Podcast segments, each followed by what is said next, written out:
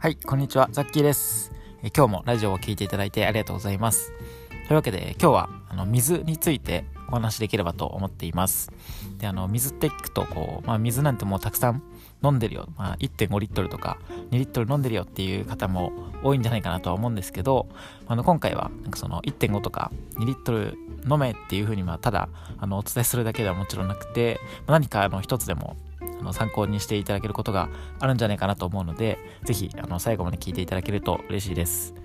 はい。であの先に大切なポイントっていうのがあの4つあるので、えー結論を先に言うと、1つ目っていうのが、まずあの量についてなんですけど、まあ、体重かける、まあ、約 30ml を目安に、まあ、徐々に増やすっていうところですね。で、2つ目が、まあもし、えーあんまりその今水たくさん飲まれててなんかこう吸収が悪いなってことだったら、まあ天然の塩とかを入れてみるっていうことでで3つ目が空腹の時にしっかり飲むようにするっていうので最後が、まあ運動をするとか、まあ、筋肉をつけるっていうことですね。でまあ今の、えーと順番に、えー簡単に、えー解説していければと思うんですけどまず1つ目の、えー体重かける 30ml を目安に飲むでまあ徐々に増やすっていうところなんですけどまあこれはすで、にクリアされてる方も多いとは思うんですけどまあ、例えば体重が50キロの人だったら、50×30 で、まあ、約1.5リットルとかですね、まあ、なのでやっぱりたとえ40キロの人でも1.2リットルになるのでまあ1、まあ、1リットル以上はやっぱりなんかどなたでも必要にはなってくるんじゃないかなっていうのは僕は思ってるんですけどまあ1.5とか、え飲んでるっていう人でまあ例えばそれがもしなんかこう無理して飲んでるなとかなんか1.5とか飲んで結構トイレがこう異常に多い、まあ、1日に結構8回以上とかだと結構あの多い方になってくるのでなんかそれぐらいこうトイレが多いなっていう場合は結構その腎臓あの腎臓がその尿をま作ってるところなんですけど結構その腎臓がま疲れちゃうだけなので、まあ、1回そうですねコップ1杯とかコップ2杯分ぐらい少なめにしてそれからま徐々に増やしていくっていうことをあのしていただくといいんじゃないかなと思っていて。でまあやっぱり一気に増やしてもこう細胞からしてもなんかこう急に大きいなんか波が来たみたいな感じであのそれをこう吸収できないんですよね。で結局その水をたくさん飲んでもそれがこう最初にあの胃からまあ腸に流れていってで、まあ、小腸でなんか8割ぐらいが吸収されるんですけどその小腸で吸収されてもその後にこう細胞の中にあのその水水の分子ですね。その水があの入り込むにはまたなんか一段階こう手間がかかるんですよね。なのでその一気にこう水だけを増やしてもやっぱり細胞もこう対応しきれない 状態になって結局その余分な分が尿として出ちゃうのでまあ一回そこはあのちょっとだけ少なめにしてこう徐々にと1日に 50ml まあそれだと分かんないのでなんか1週間にそうですね 200ml ぐらいずつ増やしていくっていう感じであのやっていただくといいんじゃないかなと思います。で次、え2つ目が天然の塩を入れるっていうところででは天然の塩っていうのは、まあ、やっぱりあのそこはあの生成された塩じゃなくて天然の塩はやっぱり入れてはほしいんですけど今最悪あの生成された塩でもあのいいかなと思うんですけど、まあ、なんでこの塩を入れるかっていうのがやっぱりこう水だけだとどうしてもこう吸収があのちょっと悪くなっちゃうんですよね。まあその水だけでも全然いいんですけどその水だけを飲んでやっぱりなんかこう吸収されてないなっていうのを感じる方はあのちょっとこう塩を足していただけるといいんじゃないかなっていうのでで、まあ、具体的にはあの1リットルあたりだいま1から3グラムぐらいあまあそれはちょっと量があるので、まあ1から2グラムぐらいですかね。それぐらいを目安にあの入れていただくと結局その血液とかっていうのがあのちょっとこう塩分が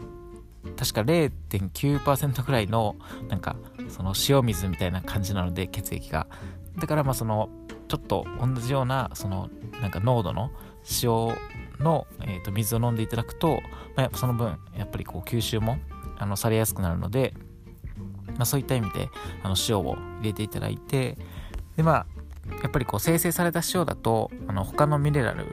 とかが全然取れないので、まあ、そのミネラルもついでに補給するっていう意味であの天然の塩を、えー入れていただくといいんじゃないかなと思います。まあ、天然の塩っていうのが結構いろいろあるんですけど僕が、えー、と今一応使っているのはあの沖縄で結構ま有名ななんかヌチマースっていう塩があって、まあ、このヌチマースっていうのが本当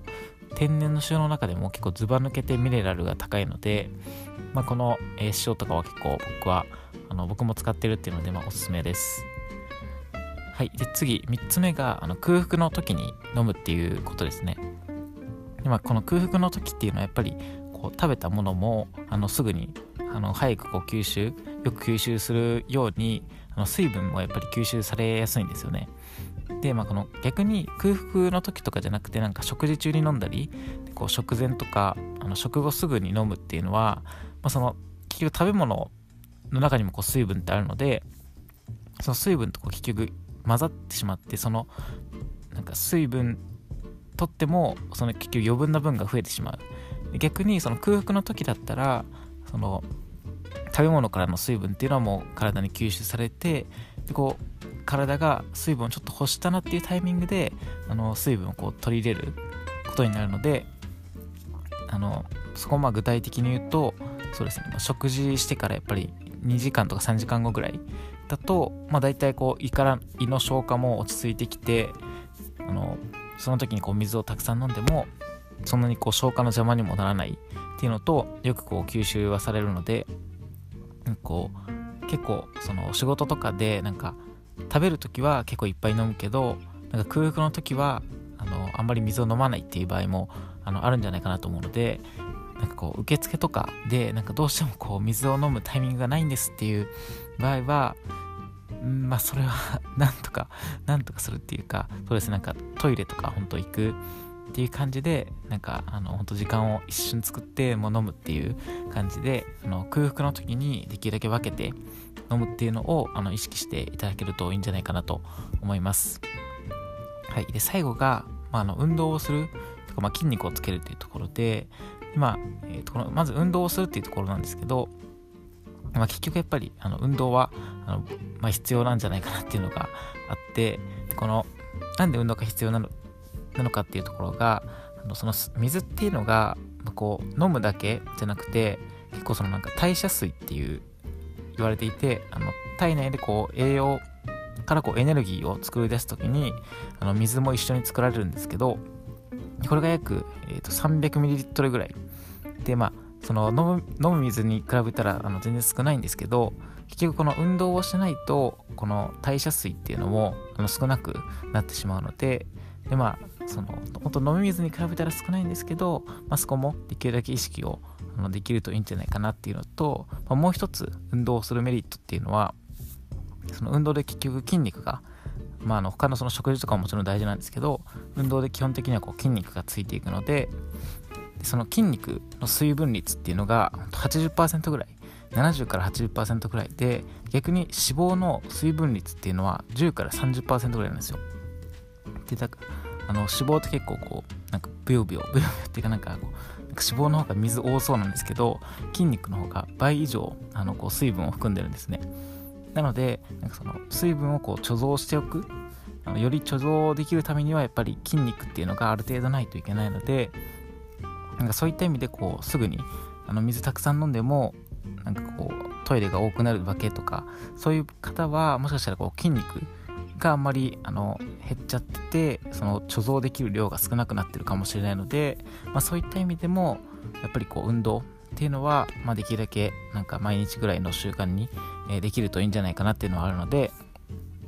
まあ、あのここでもやっぱり、えー、ま、筋トレ軽い筋トレでも全然いいのでなんかちょっとこう椅子を持ちながらのスクワットみたいな感じであのやっていただけると